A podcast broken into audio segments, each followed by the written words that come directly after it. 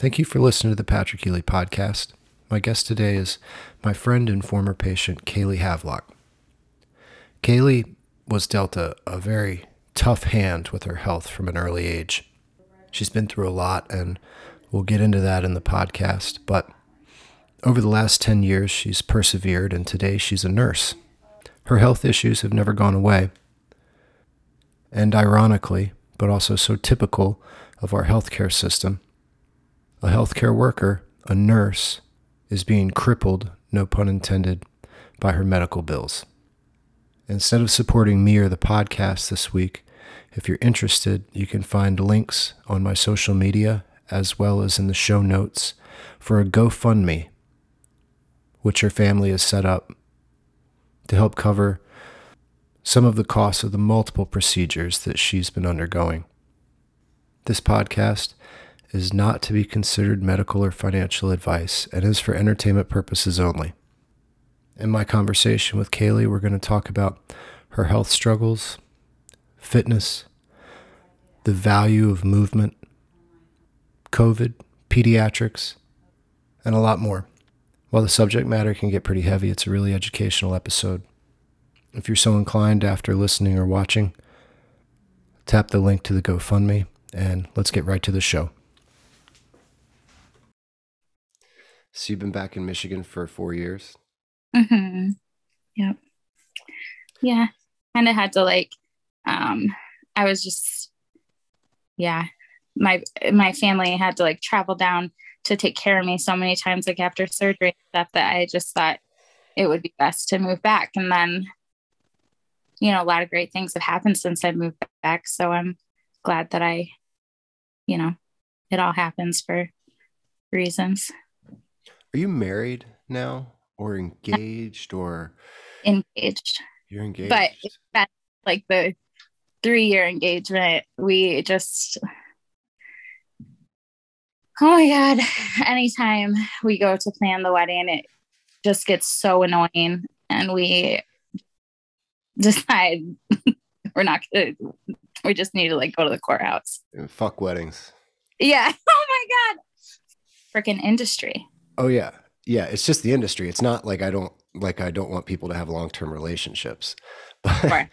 but I Absolutely. remember uh, a, a few years back when I kind of made this resolution. I was I did it with a buddy.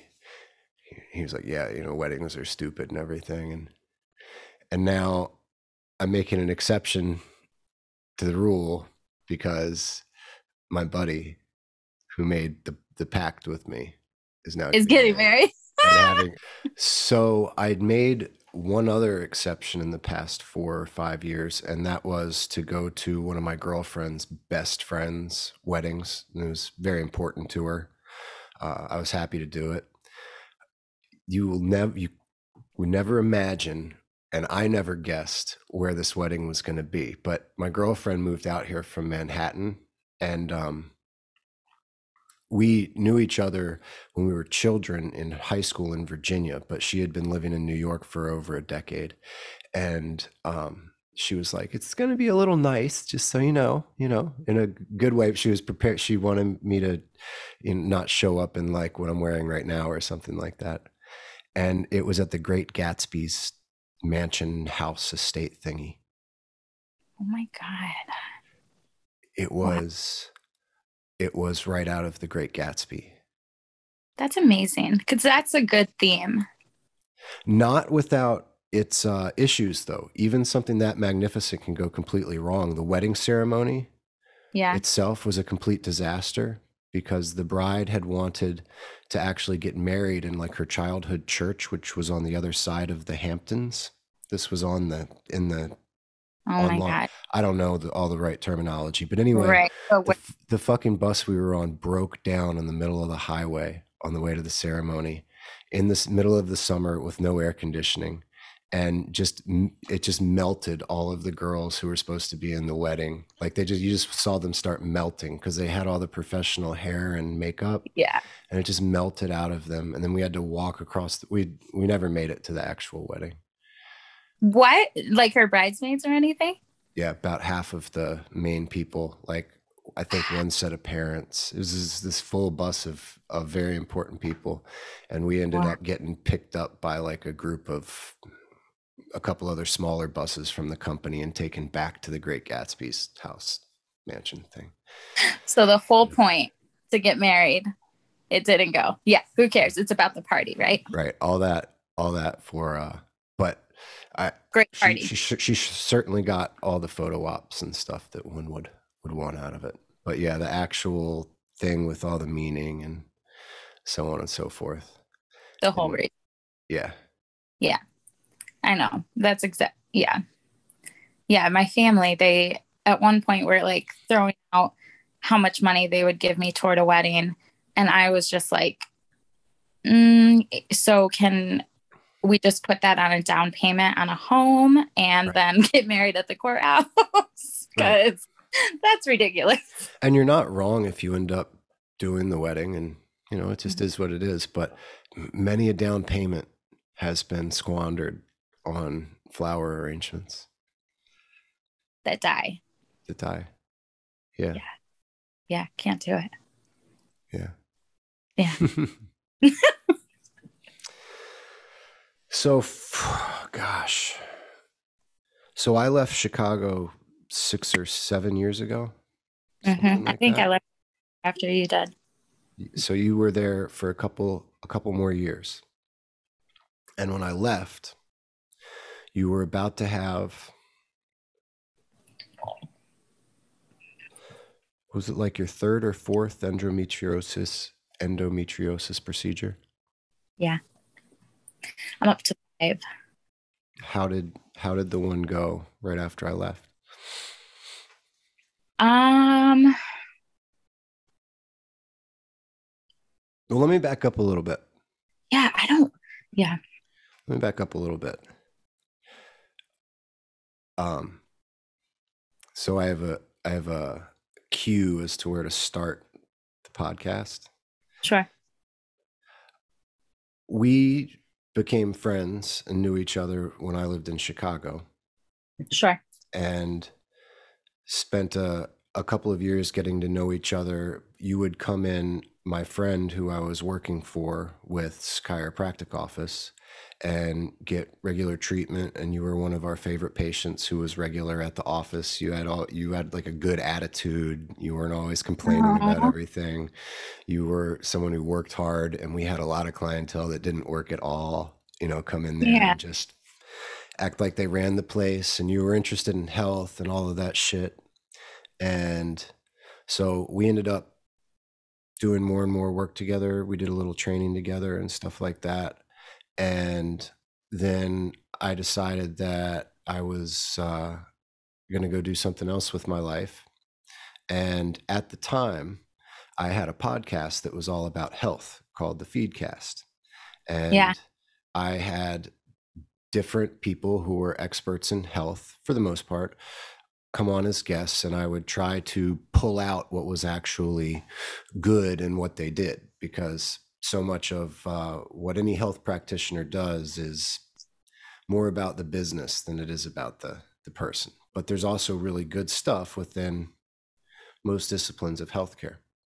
And you were an expert in health because you had been blessed with the opportunity to have all kinds of health problems at a much younger age than most. Most people don't really have to worry about any health problems until they're about 55, statistically speaking. And that's Blessed. yeah, blessed, Yeah. right? And Mhm. uh and I was watching you get ready to face more surgery, more procedures and I was like, man, this um she's tough. She's she's doing this as good as anybody could do. And you came on and we did a, a podcast all about your experience. It was pretty sad. I remember. It wasn't like, I don't think it was for the masses. Well, we'll never know because Yeah. a couple I I would queue up my podcasts with that so that I could stick to a regular release schedule.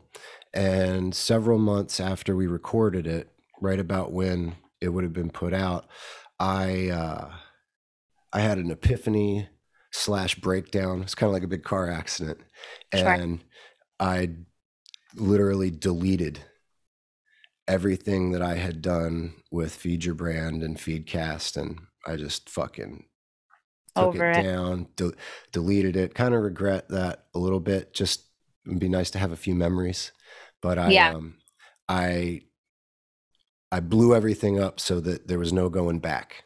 If that makes any sense. I Yep. couldn't change my mind. Um, which I've found in life when you want to do something big tends to be what you've got to do. You've got to you've got to really go all out. Yeah. Yeah. But the podcast never came out, and also around that time, um, you know, we were talking about you were going to come out and visit us in the mountains and stuff like that, Yeah. and then and then life happened Mhm. and yeah and so i'm curious to know how that next procedure went that we Okay. talked about i guess six or seven years ago Sure. and kind of kind of what happened during the rest of your time in chicago Yeah. So I, oh my gosh, you were such a big part of me being able to get through everything. Like when you left, I was like low key devastated. And um, I just, I wish that I could see myself through your eyes. You know, it's tough because I and it's nice to hear that I have a good attitude and all that stuff. But you know, by means like self talk isn't that great. And um, when I had that procedure, it was it was pretty rough. Um, after about a month, I felt better, and then um, a year later, and what were they what were they removing you so endometriosis. endometriosis Correct. yeah Yeah, yeah, yeah. It's a um so like where your uterine lining grows outside of your uterus and attaches to your organs and then causes a lot of problems. And at like um and then so yeah, they just went in to remove the lesions um from different organs in my body that I was having issues with.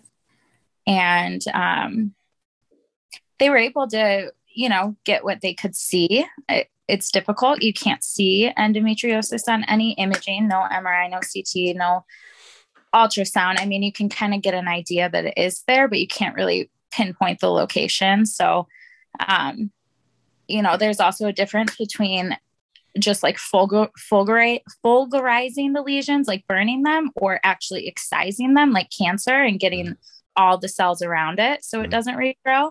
And so i had i've had a couple surgeons who just did the like burning um like use the cautery tool and that wasn't that successful. Um, and then i've had a couple surgeons that have done the excision and that was more successful but it, i mean it keeps coming back. It's going to be a problem until um, when you get pregnant you don't have pain because there's a change in your um, hormones or like most people don't have pain. And then um, when you either go into menopause and get a hysterectomy that's like the definitive um, treatment which sometimes isn't definitive if you don't have the right surgeon that gets all the lesions because then you have to take supplemental estrogen and estrogen is what fuels these lesions. So if they forget some like on your bladder or your bowel and you go through the hysterectomy your estrogen is going to make those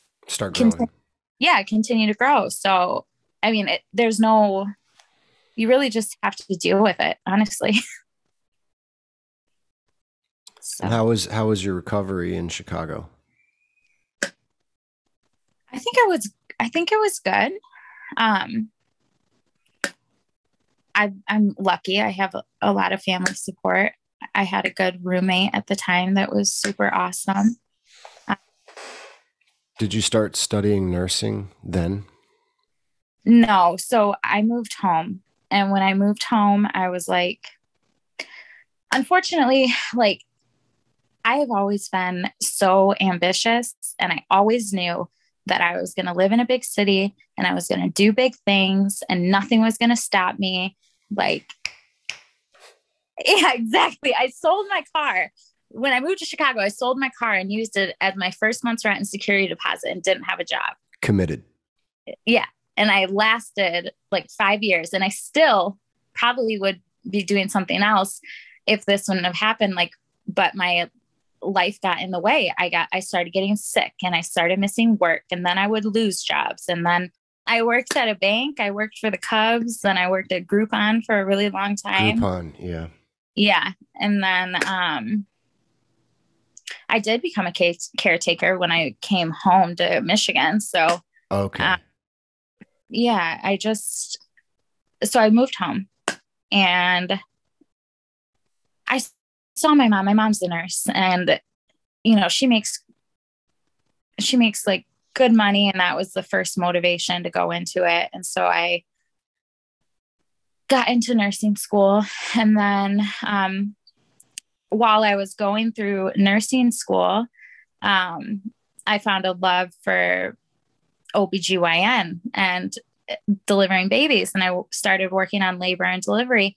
And I've known my whole life that, you know, I probably will never be able to have a child, but I felt my mission was to like help the other women that are blessed with this gift. And it kind of filled my cup up um, where I was lacking. So I really poured into that work. And then during nursing school, I had another surgery. I remember it was two weeks before one of my finals. And I was in class taking a final exam with my sutures still bleeding. That's gross. Yeah, terrible. Damn. But I passed it. and, um, you know, nursing school, oh my gosh. Yeah. And then my, um, so that must have been extremely frustrating and also extremely gratifying as far as like knowing what you were capable of. Yeah. Yeah. I just do it. I've never really been one to pull out of a fight. Yeah. Make a lot of excuses. Um, yeah. Because even in my last year of nursing school, I, um, me and my fiance decided we were going to try to get pregnant. And I ended up conceiving two times. And one of the time I had a miscarriage while I was at the hospital working in clinicals. And I finished my clinical rotation, went down to the ER that I was working at as a nurse student after my shift. And um, ended up getting like shipped by a ambulance to a bigger hospital. But and then my second really? one, yeah, they needed a bigger hospital. Mm-hmm. Yeah. Hmm. And then my second one um, happened in my last semester, and it that was a it was an ectopic pregnancy, so it wasn't hmm. just a miscarriage. And um, I have no idea how I got through it. I have I have absolutely absolutely no idea because I was working at the same time on the labor and delivery unit. So as I'm having this these miscarriages, I'm delivering babies and sometimes delivering dead babies. And yeah. it was you know, but I did it. Does the labor unit deal with miscarriages or do miscarriages kind of happen and then someone ends up in the hospital? Uh, depends how far along they are, but I mean, around. I mean, I've delivered a 15 week old baby without any signs of life, and that's Holy smaller than. Fuck. Yeah. That's that's heavy for anybody. I'm sure that's heavy for a male nurse. Yeah, not a lot of males work on the labor and delivery unit, but interesting. Although I'm not surprised by that. Yeah, sometimes I'm like after the birth, but I could see how females would gravitate towards that and how it's probably a better fit when dealing with mothers. Totally. Yeah. yeah. so that, yeah. So that all happened. But I finished nursing school and I, um, I don't think anyone will ever know, ever, how difficult that is, you know, and it was.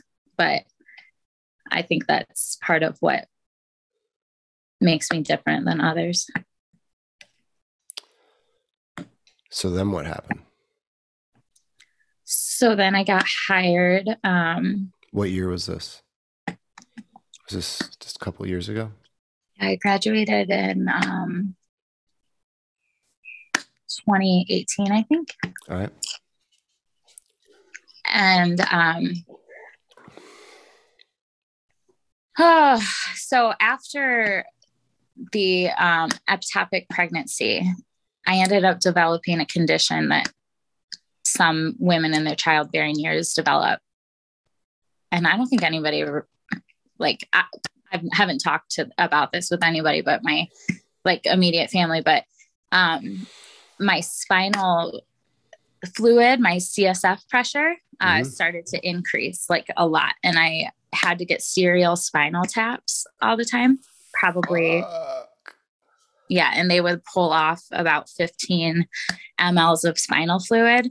And then I would go through like getting a spinal headache where your brain is just doesn't have any cushion. It feels like your face is going to fall off. So they um, would would they bring like your the pressure below normal so that it had time to fill back up? Um, no, they tried to get it normal, but then sometimes you would get a leak, um, and, and it went lower. But um, I normal's fifteen to twenty five, and I was like well into the thirties, um, they, which was. Would they every time you got the procedure? Would they like in uh, stick something in you to suck it out, or did they put like a permanent tap somewhere along your spine that they would then? No. Every time they did the fluor- fluoroscopy in the needle. Was it painful? Yeah. Yeah. I mean, there would be sometimes they would go into my back and then like I couldn't move my leg for, you know, a couple days. because of the inflammation they'd put onto the nerve roots. Yeah, sure. Yeah. Um, and I think I don't I don't know. It's pretty rare. It's a pretty rare condition to happen after you having like an ectopic pregnancy. And they treated me with methotrexate um, instead of surgically removing my fallopian tubes. And I just I always I always get the uh, bad side effects. like I am the queen of no side luck. effects. yeah, I am. I'm so good at being rare. It's my specialty. And so then um after that, I got back on my feet and started working on a labor and delivery unit at a different hospital. And um then one day my knee hurt. And I'm like, okay, I'm working 13 hour shifts on my feet. On your feet a lot. Yeah, it's probably nothing. And just went to get it checked out.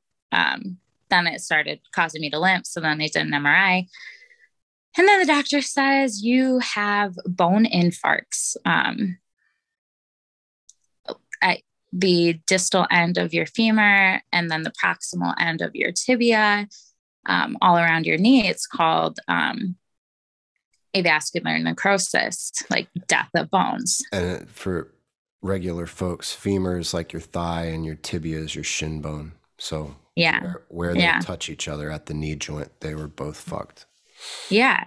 So then because I was limping, my hip started hurting. So then they imaged my hip and I over 10% of my weight bearing surface was necrotic bone. Um, and then Did I was blood supply. No, no, that's how avascular necrosis happens. They say it's a clot in um, the bone marrow. Yep. Uh, and then it causes the bone to die. Your bones are constantly breaking down and re- rebuilding themselves. Yep. Yeah, but mine is dying at a faster rate than my body can reabsorb it.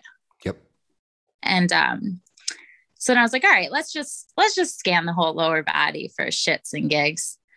And um, did they do a um, CT scan or is this all MRIs? MRI. Yeah, yeah. And they found it in both hips and both knees. And the other side was 15% of my weight bearing surface. So, so did it, did one side kind of mirror the other, like your left and your right leg?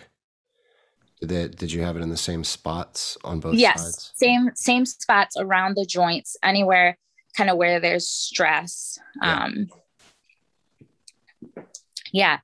And usually, like the biggest risk factors for developing something like this is chronic alcoholism, chronic corticosteroid use, um, having sickle cell disease, going through chemotherapy.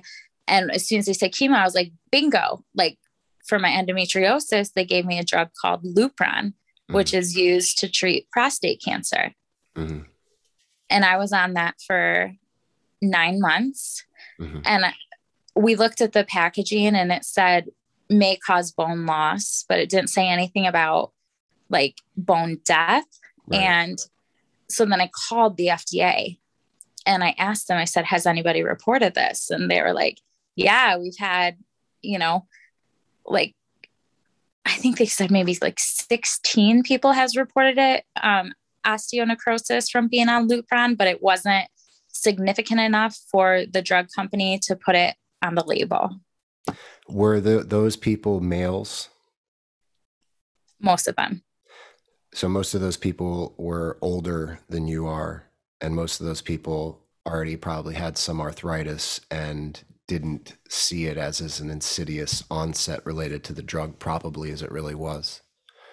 Yeah. Mm-hmm. But they still felt the need to report it, you know? Yes.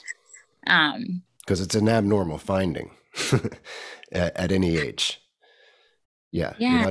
You, when, when blood supply is not in an area of bone, there's, that's a red flag. That's not, oh, you're just getting old. Right. Right. I mean, in fact, a lot of osteoarth- osteoarthritis is uh, like goes hand in hand with having good circulation, such that the body can keep creating more minerals, you know, more density mm-hmm. on the on the ends of bones. Yeah. So it's kind of like the opposite of what wear and yeah. tear a lot of times shows. Right. Like you said, your body isn't able to to recover quick enough yeah. You know? Yeah. And so that was in hmm. February of 2020. And I right before the right before the lockdowns. Yeah, I guess. Yeah. I didn't really have a lockdown because I'm You're a nurse. Essential worker. Yeah. So I didn't didn't really affect me and we don't really leave the house anyways. So um it wasn't, you know, I I feel bad for people who had a tough time during the pandemic, but my life wasn't too disturbed. Um, but I have been working every single day, haven't missed a single day of work unless I was in the hospital um, for this whole thing. And I was at work on first with crutches, then with a walker, and then with a wheelchair. I literally I work at a pediatric, uh, I'm a pediatric nurse, and I was taking stitches out of kids' heads while I was in a wheelchair. Right on. That's gangster. Yeah. So I'm very lucky. I have very supportive um, boss. You uh we're talking about all of these complications and breakdowns with your body. And some of it might sound to somebody listening like um maybe you you were uh not making your your body and, and bones as strong as they could be or something like that but yeah. Uh, but i mean you've all you've always been as long as i've known you you've been engaged in your health. I mean we used to do workouts that a lot of girls probably wouldn't wouldn't do. I mean oh my gosh it was so talk, fun. talk about some of the stuff we used to do. Like you were doing Box jumps. required some some yeah. density. Yeah, boxing, um, lifting, heavy, hanging from bars. Like you used to just say, pick pick up heavy stuff and put it down. and you would. Yeah. Yeah. so, yeah, um, I've actually experienced that in my personal life. I have quite a few family members and friends that um, I've been sick for so long and I've had a couple pretty rare diagnoses that you know you get accused of it all being in your head or um, you know things that i'm like things that i'm doing making it worse. Everybody has a freaking opinion. And um, they're like assholes. They're all assholes that's for sure. Everybody's got an asshole. Everybody's yeah. got an opinion. Yeah and uh, yeah opinions on how i should better manage my disease or if it were them they could do it better or different or um but I really have a good sense of who I am and I just kind of brush it off. You know what's funny about that is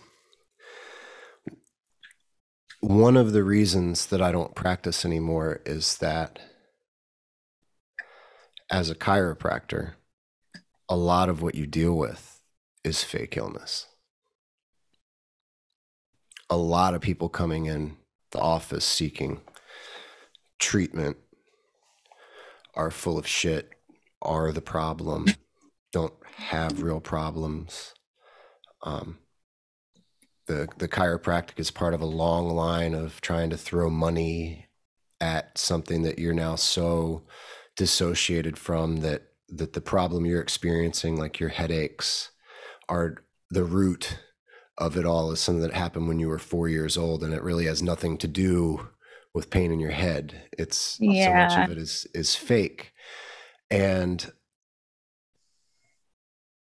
while i believe that most non-ablative. So when i say that like an ablative lesion in the body is like cancer growing and there's this thing and it's eating a bone and that doesn't have anything to do with meditation or doing yoga or anything. You got to fucking do something and this is disease and there's there are powers that be trying to kill you. But i think that most non-ablative stuff that isn't requiring surgical intervention is quite often, in reality, tied to something that happened to a person as a child. I'm not saying that I don't think that stuff needs to be addressed. I think that like therapy and mental health is is something that we should really be focusing on in terms of making sure that like each young each generation coming after us is better than we are because uh, the last couple generations that raised like millennials and whatever's after millennials, I think by and large did a pretty terrible job of raising their children and and providing a, a stable country for them to live in. But when we're talking about somebody coming in into a doctor's office and saying, I want this pill or I want you to do something to make me better. Mm-hmm. I have X or Y wrong with me. especially in practice, I was a point where I was like, all right, like you want me to take you seriously, show me the blood test or show me the Yeah, you got to have receipts. I want to yeah, I want to show me that this is real and then yeah. we'll really do something about it.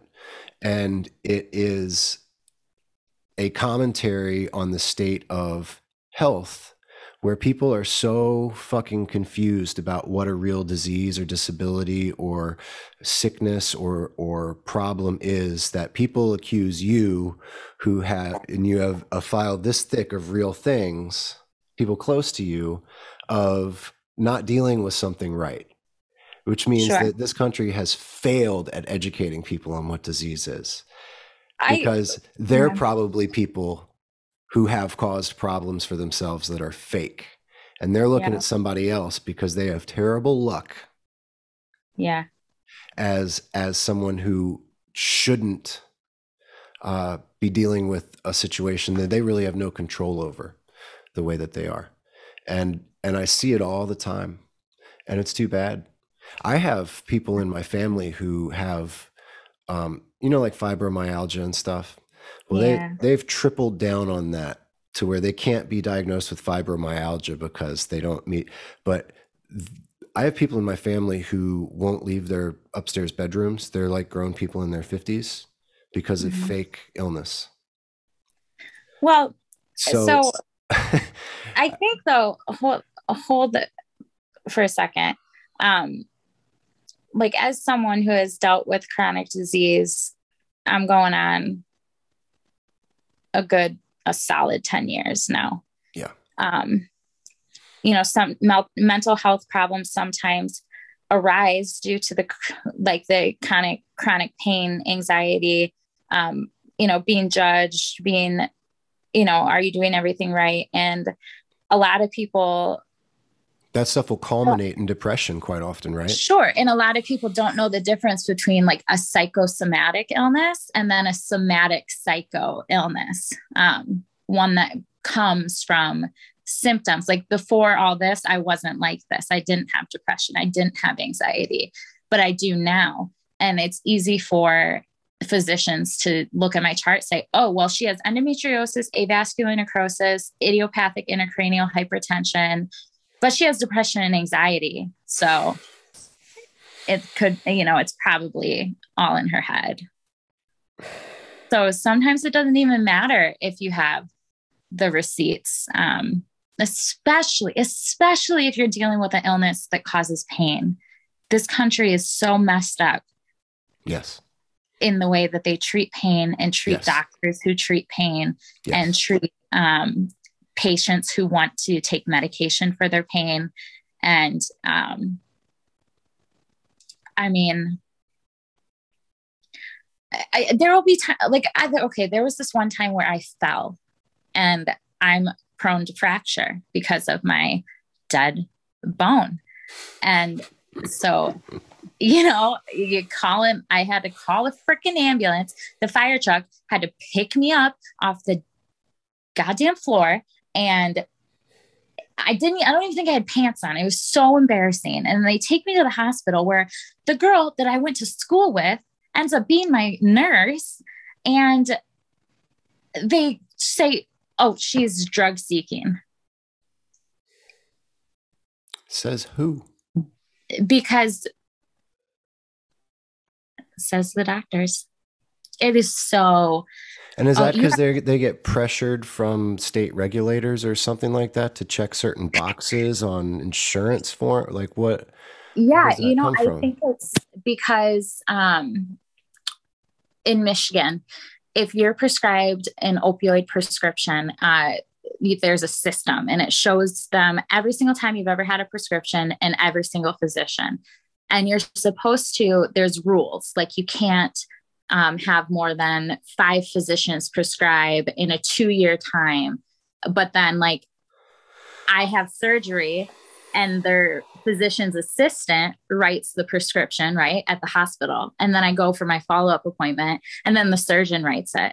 And then I have another surgery. You know what I mean? So then which it would, like which would in one state be under the same group number and would all be the same thing, but I'm guessing it gets done as individual provider numbers that way, and they're counting it as three instead of one. Exactly. And so, um, hmm. you know, they just really just look at the numbers and they they treat the chart. They don't treat the patient. Um, the patient being me. I mean, I, you know, I'm fine. Like I'm very very lucky that I um that I haven't been like other chronic pain people that end up addicted to drugs and all that stuff. Like because no one's immune to it not even like a healthcare professional. Um but i've heard that, that healthcare professionals have above average dependency statistics you know what maybe they do because maybe providers are more likely to prescribe to someone that they think is educated on it you know i sure or you can have like friends or I don't know, but um I think what you said about about the these states a lot of times being the results of very real stuff though is significant. You know, yeah. and and real stuff can be a disease or it could be a lifestyle. Yeah. And and that doesn't mean like a partying lifestyle. Like there are a lot of doctors and nurses who are living very tough lives. Yeah. And you know, uh, it's hard for anybody to to get up week after week and and and work hard um, and do the exact same job like a machine when life is not the exact same outside of those doors. And I mean, what we saw with essential workers, like nurses and doctors through this pandemic, while everyone else, to a fault, probably was shut down, you know, staying home, doing whatever they needed to do to deal with their uneasiness about about COVID, and you know, you were you were in there at work taking care of people, and then coming out and having a lot less time to deal with the madness that was going on in the outside world than everybody else. That's stress. That's that's yeah. real. And at a certain point, a lot of people naturally would say, "All right, I'm going to like." Some people would say, "I'm going to keep using this as a device to show up every day and have something to focus on and and not get overwhelmed by everything going on." But for some people, under normal circumstances, they'd probably say, "Okay, I, I mean, let's slow things down for a little bit. I'm going to do, I'm going to do 25 hours for a few weeks. And, but oh yeah, are you kidding me? Really, you can't do that as a right. nurse. We no. were, they were saying if we took time off that they were going to, um, we were going to get fired. Our pay got cut. My pay got cut. And how is that possible? I, I didn't get any bonuses. I didn't get any. My pay got cut by I think it was like ten percent and they took away our um 401k. Yep. Um, retirement. Yeah, they took away they took away a lot of stuff. They cut our pay and they took away our stuff and they expected us to work overtime and we did. Because you're good people or because you had to do it. But that's not fair. Yeah. That's in the long run. And that, then, that and then with the unemployment, those people when they got in Michigan, they were getting um which it you know, it's fine, whatever, but they were getting $600 a week on top of their benefits. Someone on unemployment sitting at home was making more than we were when our pay was cut and we were in the hospitals. Honesty so often gets screwed. Oh, always screwed. Always. I mean, maybe not always, but um you're an out you're an outlier if you make it honestly. Yeah people are people are messed up. Like i'm gonna i'm gonna be the one in the million but it's it's it's a joke. Like to me it's a game because it's just a joke trying to do things honestly. Yeah. it's most most of it's all just fake business and you know. Yeah. Yeah so, point being though, like all that disincentivization is not good for someone not dealing with real disease, mental health, not not ablative. And and for you, you've got you're getting the double whammy because you're so blessed. And I can't hashtag. imagine. Yeah, hashtag blessed. Yeah. But um, if I wasn't going through all these things, I would not be where I am um, right now. And where I am right now is I'm engaged. I have a great job. Um, I have great surgeons. Um, I have decent doctors. Uh, I have a dog. My bills are paid. I have a roof over my head. I have food in my fridge. Like, um, sounds like you've leveled up since I last saw you in many ways. Yeah, in Chicago, I yeah, there is no food. I just like used Tinder as a meal plan and would go on dates like every day. I'm hungry. Yeah. this guy looks fit. Maybe he'll buy me a salad. Yeah, yeah. I, I want some fried chicken. Let me find let me find a big boy. Yeah, seriously. it was terrible. But great. Um, what do you miss most about Chicago? I miss walking everywhere. Okay. Um, I miss feeling inspired by people. There are so many people out there that have to hustle. Um, I miss people that kind of know when to complain and when not to. Like, you know, you could go to a small town and they can complain about everything. And then I'm like, well, It's I was on hobby. my way. Yeah, I was on my way to work this morning and I was just trying to get on the bus and some dude pulled up with his penis out uh, and asked me to jump in the car for a date. You know, I was I trying to get kissed by a homeless man on the on the subway. Like, I mean, you just become resilient, you know, to things. Like, Sure. and um, yeah, it's and just meeting all different people. And I had the best team, like with for my healthcare, like you. And now I can't even get a massage because of Ed, like ruined me because he's probably the best in the world. Miss. Um, and uh, Miss Ed and Christian. And Baker. yeah, yeah. Oh my God, I had the best team, the best support. You know, I just didn't have, um, I just needed more like in my home. Right. And so that's, I had to move back, but, um, it, it's difficult because I'm, I'm very jaded. It- oh, and with food. I'm very jaded with food because I do believe Chicago has the best food in the world. a few weeks ago, I I may or may not, and this whole podcast is for entertainment purposes only. It's not real, but I I may or may not have gotten the Delta, and uh, I lost my sense of taste and smell for the first time ever. I mean, I'd been stuffed up and lost my mm. sense of smell, but I mean, I lost my sense yeah, of it's taste. different. It was Yeah. gone. And it was great for my physique. but my brain, knowing that there was no immediate pleasure in me eating, started for real going on these deep dives about like food that I had had at times in my life. And I found myself at like two o'clock in the morning, like down YouTube rabbit holes of watching uh, chefs at, at Michelin restaurants, like preparing stuff in the kitchen. And one of the oddest things that like came back to me just craving was there's the dog was uh, Peking duck, which I had in Chicago. The some of the the best in the country apparently is in Uptown, and I used to go to this place occasionally with friends. Oh my but- gosh, we were so blessed. I, like I would Yeah. get dinner from yeah, we would get dinner from restaurants that were on TV shows, like no problem. Yeah.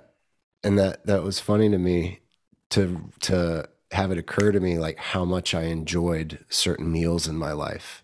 And many of those were in Chicago. And now I'm a uh, expert on Peking duck because I've watched about 2 hours of documentaries on the 24-hour process that it is to prepare one. Yeah. Oh my gosh, well, I'm sorry that you were sick. I'm Do you have your- now. Y- You sense of smell and taste are back. Yes. Good. Yes, Good. it insidiously disappeared and it came back all of a sudden. Like just there, it wasn't gradual. Like I think I can taste it. It was like I bit a. Um, I went to the took my girl. We uh, in town here on Thursday nights. There's they call it a farmers market, but there's like this um out in out in the vineyards there's this street called school street and it's got like a bunch of tasting rooms and re- and restaurants just along this one long street it's really cool but they shut Yeah. down the whole street and set up farmers mart uh, a farmers Mhm. market but it's like i don't want to say it's a high end farmers market it's all the regular farmers that are at the other local markets but there's The way you know they put it on is yeah, and you're you can like have you can walk you're walking down the street with like a wine glass if you want, and you just pop in, everything's open. Yeah. And, and anyway, she hands me this nectarine that was some sort of hybrid something, and without thinking, I bit it, and I was like, oh fuck, I can taste. oh this is yay. Amazing, yeah. And then it was off to the races from there. yeah. its on. yeah. But it came Yeah. back. The Yeah. um can you tell me anything interesting about COVID? Any nurse stuff? um, I do think it's interesting that everyone takes temperatures when temperature isn't even like I know a lot of people get high fevers when they have COVID, but it is in practice. I rarely see that. I had Um, it for two days out of like two weeks of being Yeah. fucked up. yeah, so it's really weird that they that the government like this the country They think that's that- a good way to check. Yeah, that's like the way to check if you have COVID or not, because that's just a bunch of BS. Okay. um i you know there have been tough times like when i was working on labor and delivery um one of our patients was covid positive we actually delivered the first covid positive like had did a delivery from a covid positive mother in the state of michigan and um That's almost as big as an accomplishment as doing the first AIDS baby. Congratulations. yeah i was working there i wasn't the head nurse on it um but she uh could not breathe like to push right and you're it was it just imagine it couldn't have gone i mean the baby was fine right and then we sent mom to icu right after but the mom couldn't breathe or the baby couldn't breathe. the mom couldn't breathe to push because it was such a hard workout right Right. Right. and um so that was a big problem but everything ended up okay um you know it's definitely real my Yes. fia- fiance works on the covid unit um and Is he a nurse as well? he's in his last year of school yeah Sick. Cool. um I I'm a big I I'm so critical of most of healthcare. I think nurses are are the and MDs of course, but nurses are the backbone of what healthcare really should be in this country. You Thank guys you. you guys do real business. Yeah. Keep going though. a So lot he- of times he's, we do he's been in the in the uh in the what what did you just call it? they're on the covid unit. The ever COVID since the when every single bed was a covid patient um and it, it was like overflowed. And you know he has gotten used to like preparing bodies and putting them in bags. Like it's it's a thing Has he developed a super immunity to it? Um, so he's never gotten it. I've never gotten it. Um, all of like all of my family members had it. Uh, so um, I don't know. He he's been vaccinated. Um, but you know, we've never gotten it. I was I got tested frequently when once they started being able to test hmm because the I don't know if you followed but the UFC kept putting on fights pretty shortly after the pandemic started. They would do it in like an, an empty arena. They actually and one of the things they did was they actually built a small island in Dubai and would fly people out there because Dubai was willing to act independently of what the US wanted to do in terms of mandates and stuff. And so they would do all of this testing to make sure that they were basically in a bubble once they got to the island. Nobody could come on that wasn't.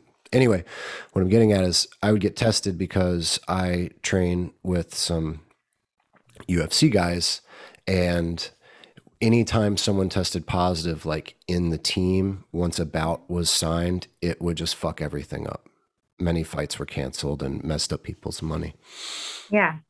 so if there were were any problems didn't want to expose people who you know it's their career. Right. career Yeah. and then i uh then i ended up getting and i i never got covid and i never had any problems and i i didn't break any rules but i definitely didn't hide and i i went up and down all around california and whatever and then i got vaccinated and i had a tough reaction to the vaccine. Mm-hmm. And now I have watched this Delta variant seem to almost prefer people I know who are vaccinated. Mm. And I'm curious if you think that this COVID stuff is going to keep evolving to the point where it really is like taking out kids left and right and and being Yeah. the danger that it's been promoted as because Sure. the first COVID that was going around was not this thing. hmm Yeah. Um, so uh, being in pediatrics, we've had, um, you know, countless positive COVID cases of kids um, that I've had to follow as a nurse. And um, most of them seem to be pretty mild. Um,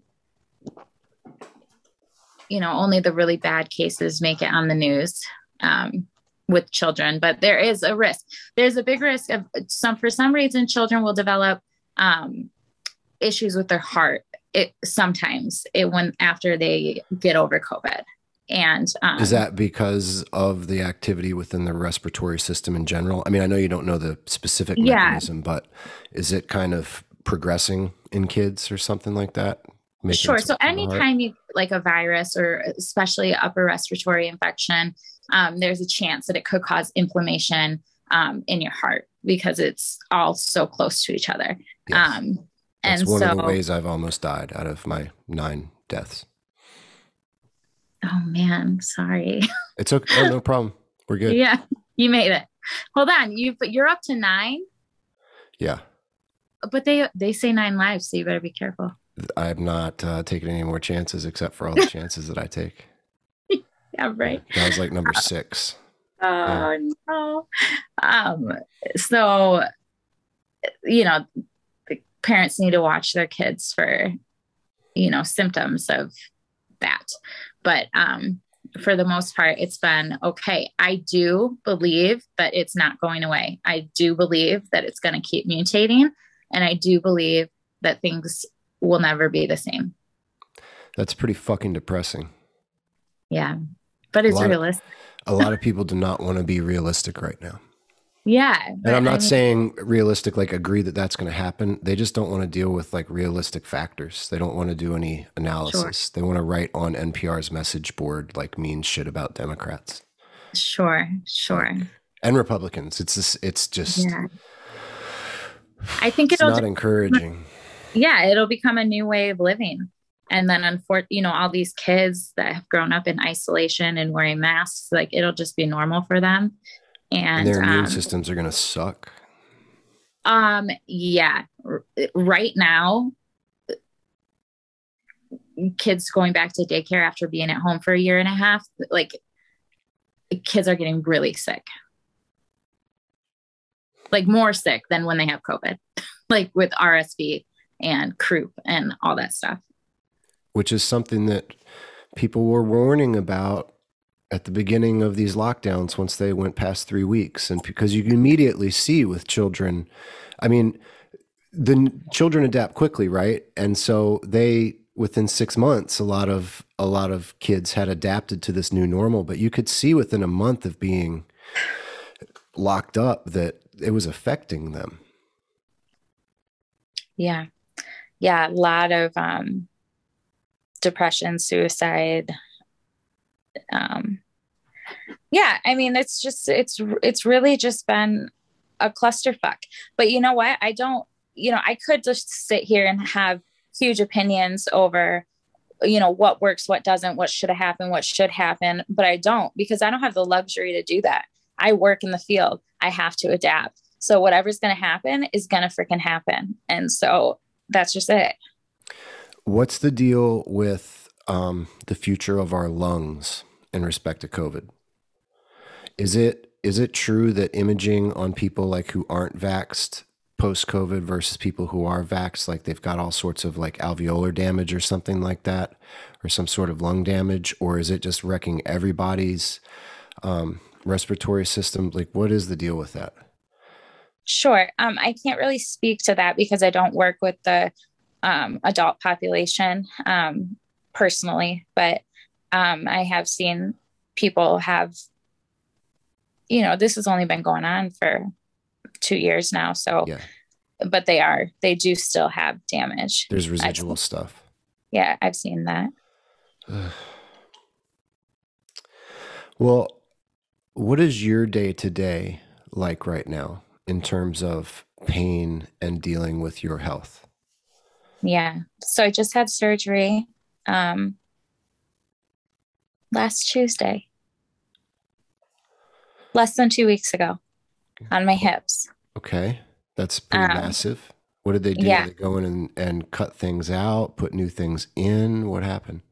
Yeah, so both hips. Um, I got a, I had bilateral core decompression done, um, which they say if they drill bone, holes in your bones, it will initiate new blood supply and Mhm. help you heal. So I had both hips drilled into after bone marrow was harvested from both of my iliac crests. Um, yeah, they took my stem cells Sweet. and they drilled drilled out the dead bone. What? Let and put my some of your stem- stem cells.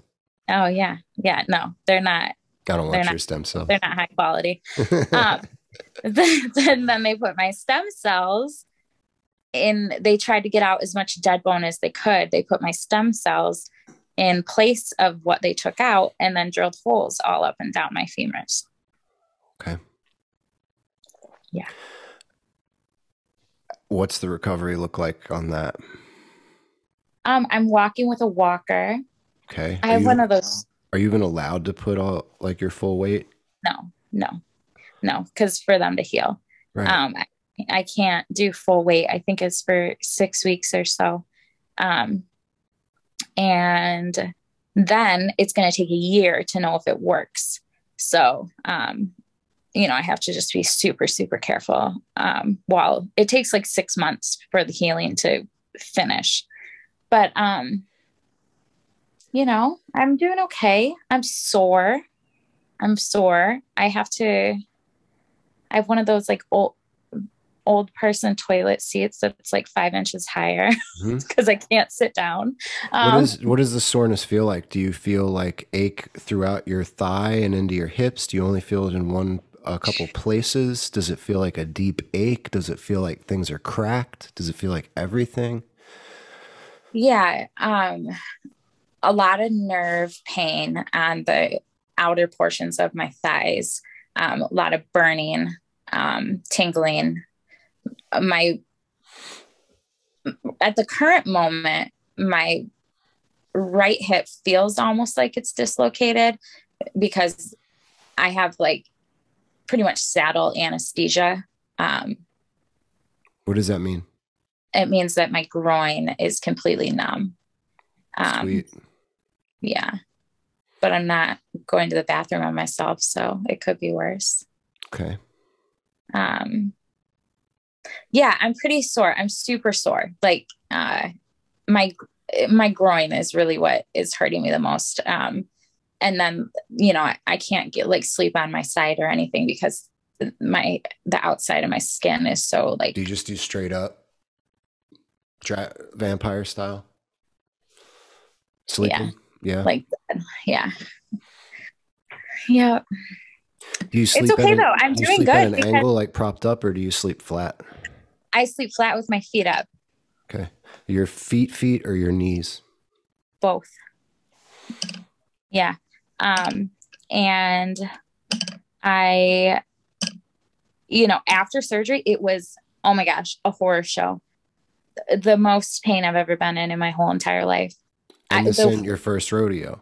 yeah the first the fact that i'm sitting here like not taking any narcotics just chilling um based off of like how i felt 10 days ago it's night and day the 10 days ago i was the exorcist and i thought that life was ending Well, I'm, I'm happy to hear that.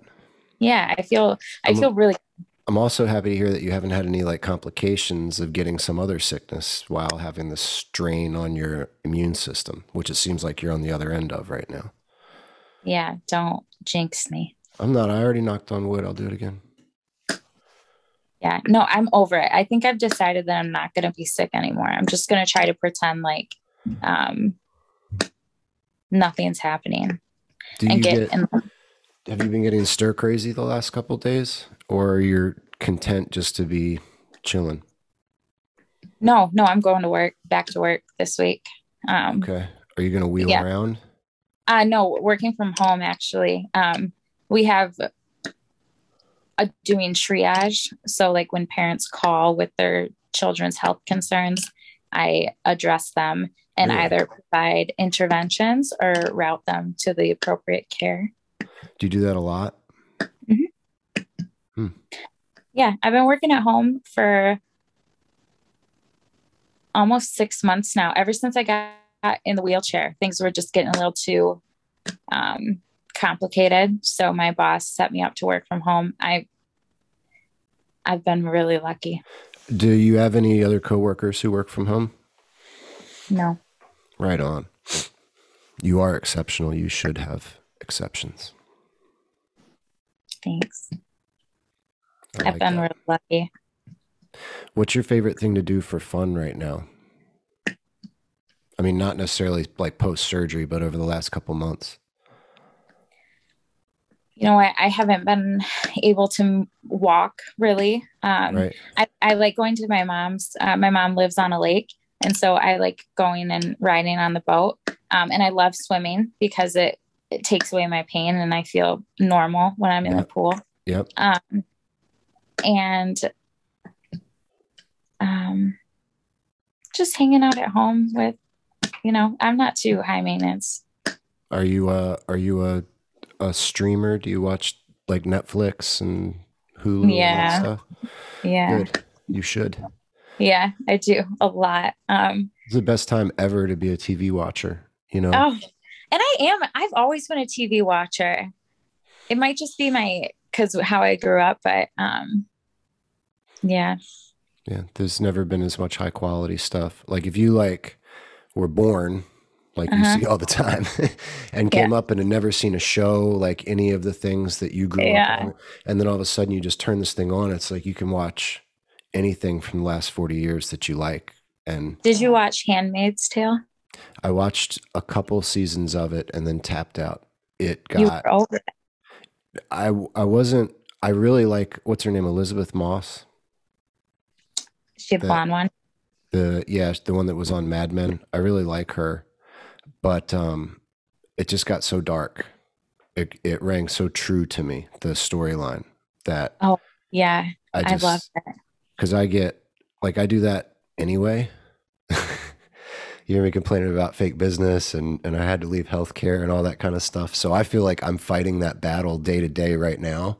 Yeah, like, including like my podcast. Um, Uh-huh. I'm trying to like tell some of the truth and stuff, and uh, eventually add more and more humor to that so people will accept it. But when I see those metaphors, it just it just got too heavy for me, especially because I started. Um, I started getting into like the third season during the pandemic, and it was like, fuck, I can't. I'm doing this outside. I can't do this. yeah, Right? yeah. It yeah. Is I that one of your it. favorites?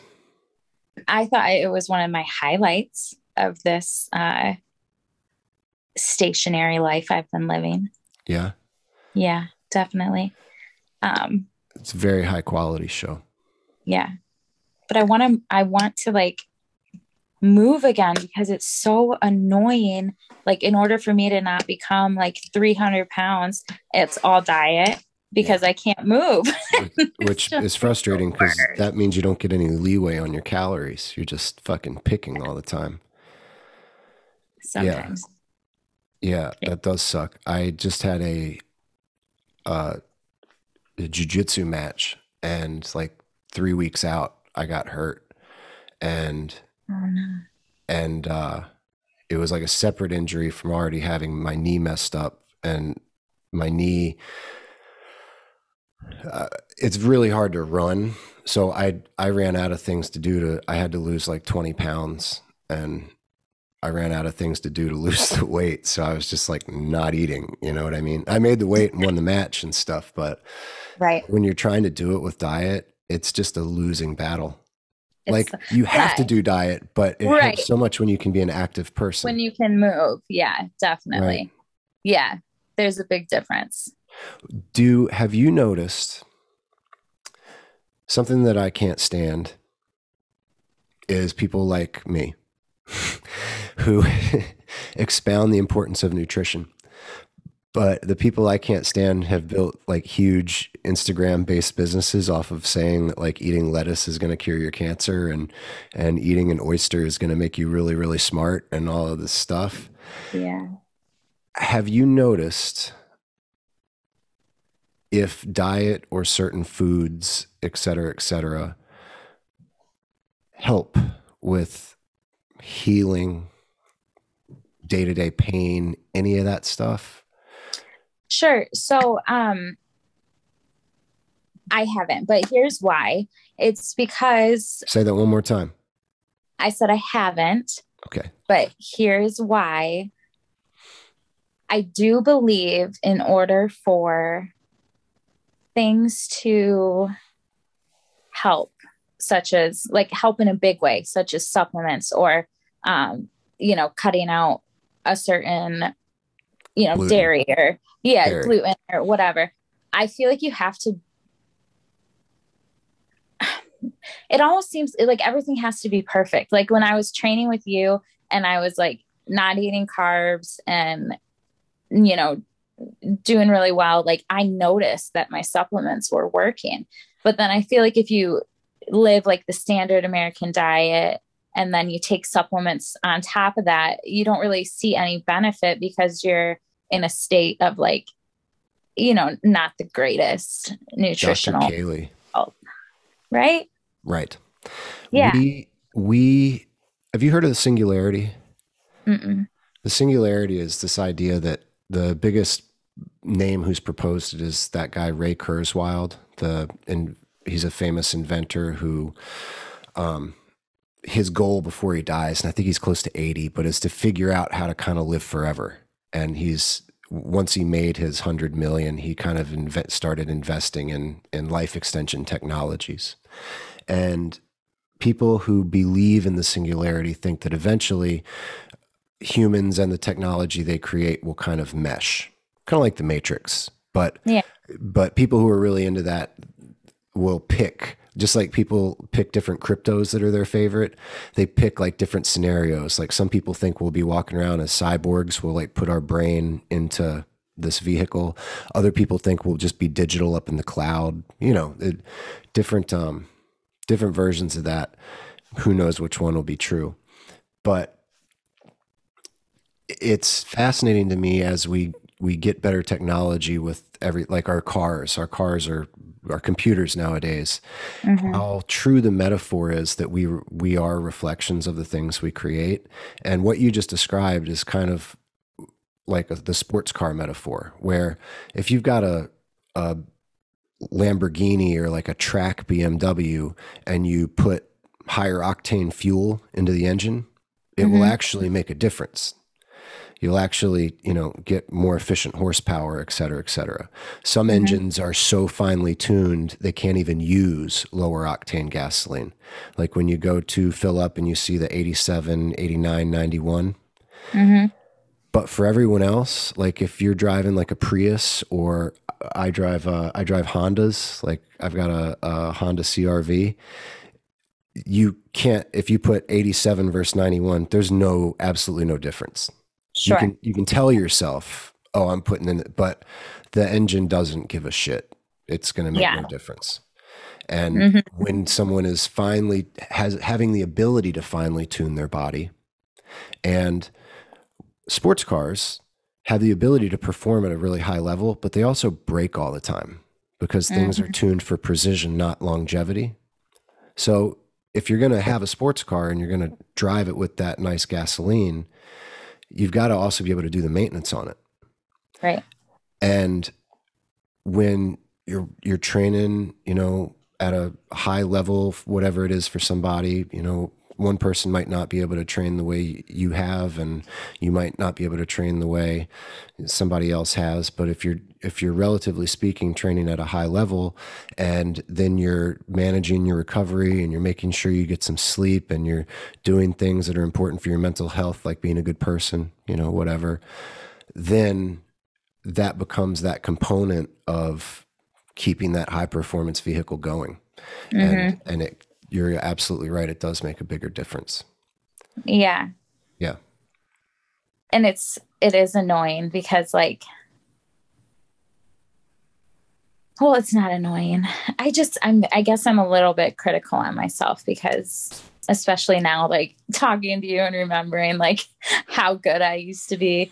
Um but like you everybody knows i don't like that i don't like that word good. Good? What do you mean? Well that's there's a connotation that you aren't good now. I was better. You I were, remember there was this were, moment uh-huh. when we were exercising, and I don't know if you remember this, but it was like the biggest epiphany for me. Like I was I was like this like I feel alive um because so many days are spent in my bed and I feel like I'm dying. Um you know, it was like movement was the exact opposite of death. of laying down right? Yeah. and so like having that taken away from me it's been tough. I remember that you were one of the non-athlete persons that i worked with during my time in chicago who broke through to the other side of what exercise and movement was. Like I watched you be someone who enjoyed working out, but was limited by like belief or understanding of what your body could do or whatever it was. Probably multiple limitations. Most people, it's a combination of things. Right. And at a certain point, when we were doing things, you realized, and I don't, I don't know how you would describe the experience, but I, I saw that you learned how to shut off your self talk and you would just do whatever I said. Mm-hmm. You would do whatever I said to the point that like you might like fall off of something or like try and jump onto something and come crashing down and but you stopped letting your brain tell you no. And mm-hmm. you found a lot of freedom what I saw in being in pushing your body to the point that your body would actually go, like reaching your limitations and then seeing what happened after that, which is usually adaptation, right? Like you, yeah. you, you go all the way and then you come back two weeks later and you can do a little more than you could before. Yeah. No, it was, I, I agree with you. I think it was great. Totally changed my mind of how I thought about like food for fuel and um, just like lifting as a woman, you know? Yes. Um, and oh my gosh, I remember there would be days that I would be still like have so much anxiety about my upcoming surgery.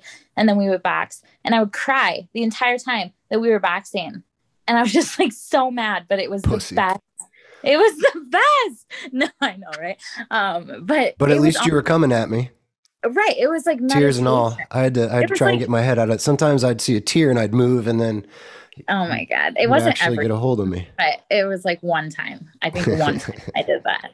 Um but it was just like oh my god, the best. The best. God, like how blessed, honestly, how blessed to be able to move your body. I mean, Well, how fucked is it that you're somebody who did the work to get that knowledge and now you can't use it?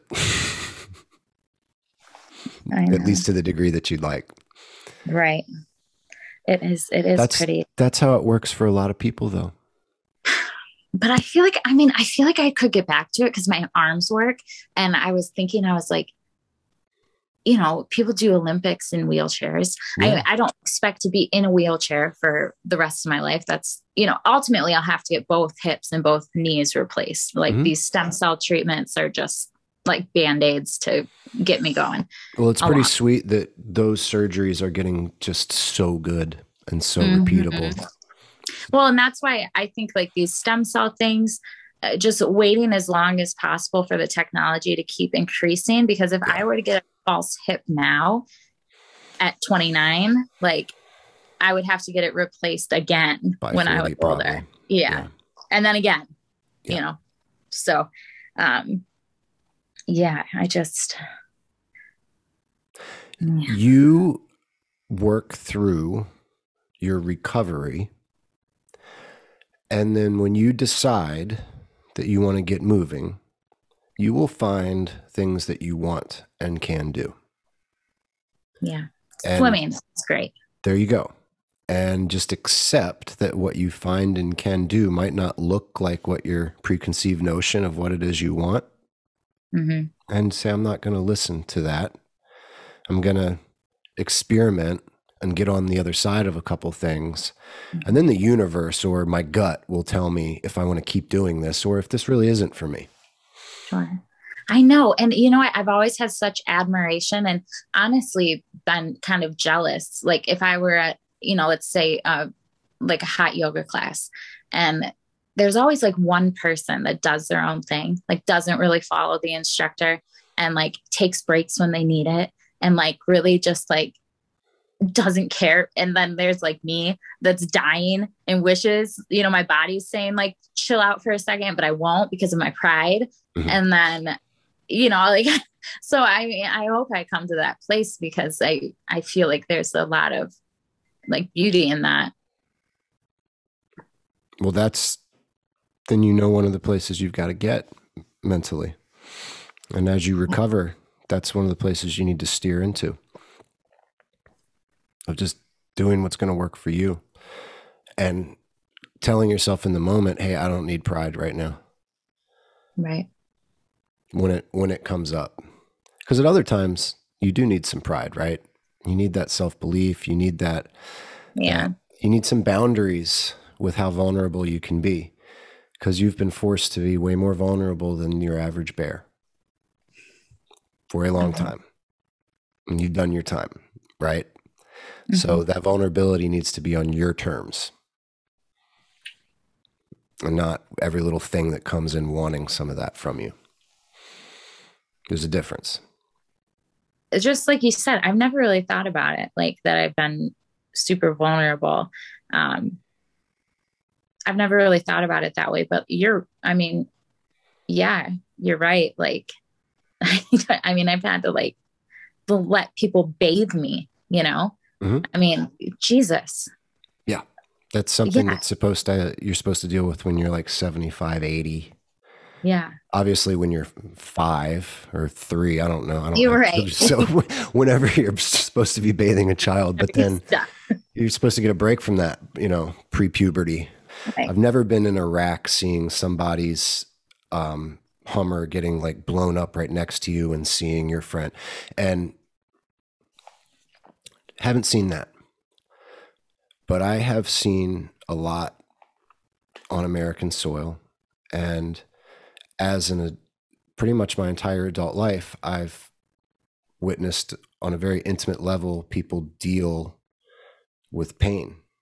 Mm-hmm. And I've watched people deal with facing their own fear. Oh, I spend most of my time nowadays like dealing with the, the fighting world at like at a, a high level and yeah um, which is where you should be because you're really good at that i i i have no doubt that i'm where i should be in this world but um yeah. so i know how people deal with stress right and people who accomplish and overcome a lot have to have a lot of self inventory right because yeah we're always getting messages to be scared or to quit or this is too hard or I don't want to do this, so I'm going to turn the other way. And people who get through things take that self inventory of, yeah, I feel this way, but I'm going to ignore it and I'm going to I'm going to do whatever I have to do to get on the other side of this. Right? And because of that a lot of times those of us that keep working through things that make other people fall off. Mm-hmm. You find yourself in a place where you forget to give yourself a break. Mm-hmm. Like, and I don't mean, uh, I do mean sometimes like not working too hard, but I mean like, give me a break. Like, cut yourself some slack, Mm-hmm. right? And it can be hard to realize how weak other people are. Mm-hmm. but you should know that most other women your age have not had to deal with the i mean i can't even i can't even describe but vulnerability embarrassment shame frustration anger pain all of it basically in public you know the the people around you. Yeah. you can't hide some of the things you've been through. And that's not the existence that most people deal with. So you're you're in a safe zone of of protecting that ego from time to time like you're not in danger of being too full of yourself or anything like that i've yeah. i've i've It's kind of hard to be jealous of the girl in the wheelchair. you know it might be from a distance yeah. but there are a lot of successful people out there with no health issues that would kill to have someone love them the way your fiance loves you or you know would would love to know themselves the way you know yourself. All of, all of these things that you can't put a price on. You might be surprised how many people on some level ironically wish they were in your shoes. And I say ironically because you know, being in your shoes, that it would be a lot easier for that person just to work on themselves with their healthy body and all that shit and fix what's wrong with them and get some love in their life or whatever it is. And Yeah. not be envious of the person who is blessed with a lot of curses. Yeah. Yeah. I think even, yeah. Well, thank you. That's very kind of you. Um, yeah, people suck. Like, almost think I've had situations where, like, my siblings have thought that I was demanding too much attention due to me. Like, I'm like, um, you think I want? You've lost your mind. Right. um but again you're right these a lot of people have absolute they couldn't even fathom what i've been through like they Right. couldn't there's it'll never happen to them. They will live to an old age and die never having the slightest clue what has gone on in my head in my heart. Like and I, one side of me is like i'm happy for you that you don't understand this. And then the other side of me is why are you such a fucking asshole a lot of those people also die empty inside because they never did anything that even touched on their potential. Because Yeah. you've got to have some knowledge of self to really tap into your potential. And when people are that delusional about real disease, fake disease, all of that stuff, they just, they're, that's a sign that they haven't done work on themselves to understand what life really is. sure and i i'm with you i understand i'm i completely understand that um Still stings in the in the moment. Yeah. right? yeah still sucks because you kind of realize that you don't really have anything in common with that person anymore and you don't think that they bring value to your life and that's tough Isn't it weird how it creates a more authentic life with more authentic relationships in reality, but how much of a um like a transactional aspect there is to relationships the older you get. I think there's a lot of truth to you the sum of like the five people you spend the most time around. But that's kind of brutal sometimes when you really want to just keep hanging out with your bum out buddy who you knew since you were 4. right But at some point, some of those buddies are sweet and they're great to be around, but some of them are just bums who aren't improving situations. Yeah, actually making them worse. Like, yes. yeah, yes. and that's and a problem. In order for a lot of us to take care of ourselves, there's got to be that transaction where some people have to kind of almost get cut off to make room for, for yeah, move it right can, along. Can actually make you whole. Yeah. Yeah. I really realized that in this last recovery. Um, my fiance's family showed up for me in a big way. Um, and I never see them except for holidays. And I was like, wow, these are the people that I need to be pouring myself into because they love me, they support me, they treat me with respect. They don't try to fix anything. They're just, they just exist and let me work through let me work through it and i know that they'll always be there you know there you and go. Um, so yeah and you know some of my family too i'm not you know my mom incredible grandma incredible my two best friends like you know and i have other good family too but um yeah if I'm blessed with these people that make me feel whole, why would I waste my energy on someone that makes me feel less than? There you go. And that whole part is is such a state of mind. And yeah. you can be whole even if if half of your body goes away. You can still be whole. But you have to do that work. Right? Mm-hmm and you have to have those policies and procedures just like a business like you're a company to make sure that you don't have toxic employees right you no know, send them the- down to hr and give them their papers well it sounds like in contrast to that though you have had some people really show you how much they mean how much you mean to them yes you're right you're 100% right and that's that's good a lot of that's another thing that I see with a lot of successful people. They don't they don't know who actually cares about them and who's just there. Well, just, and that's because a lot of people don't get close, you know. Sure. Sure. I mean, I could I could have a full conversation with someone and not be present. you know what I mean? Like I could and a lot of but I know that I'm in that state. A lot of people just live chronically in that state. Autopilot. Yeah. Yeah. Yeah. I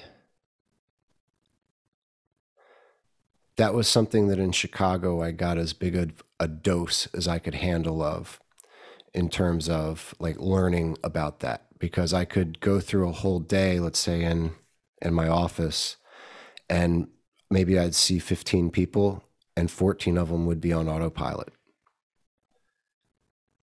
It was something that mm-hmm. before that in my life I was always thought was just like one person's personal problem.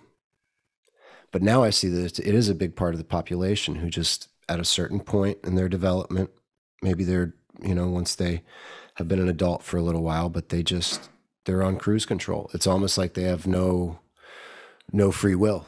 They're just right. doing these things as they get ushered along. We've been granted with the ability of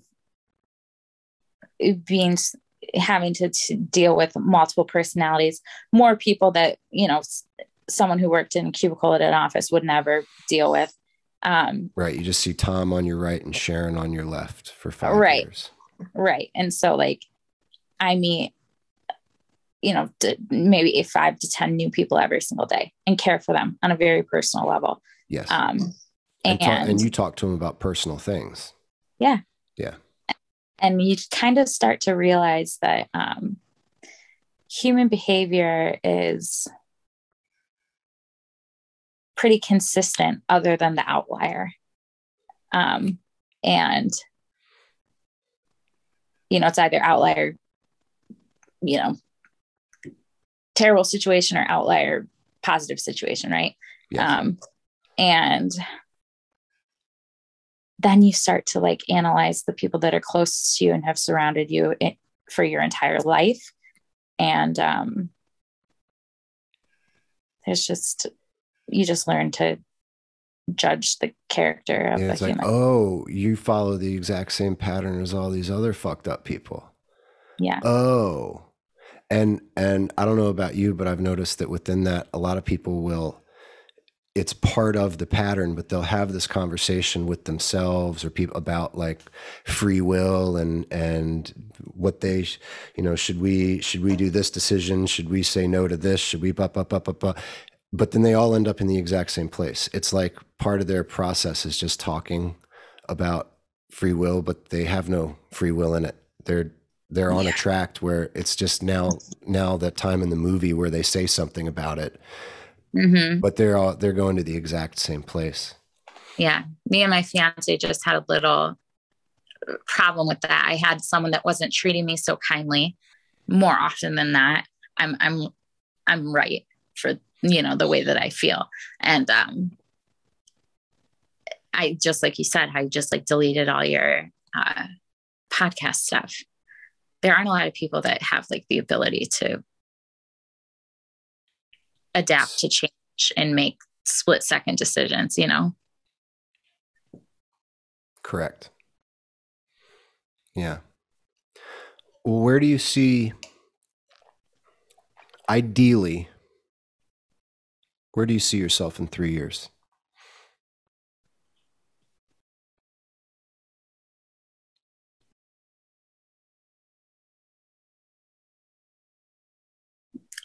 I'm just trying to get to tomorrow.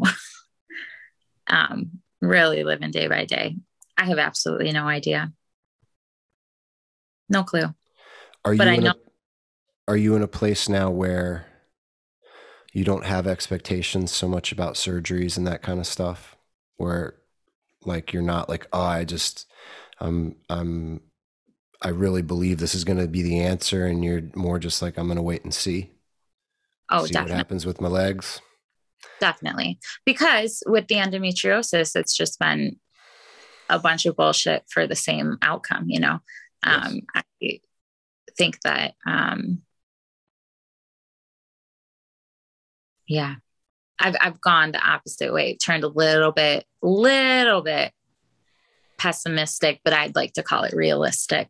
Mhm. Um, and, uh, in my dream world, Yeah. it isn't even possible. So, That's powerful.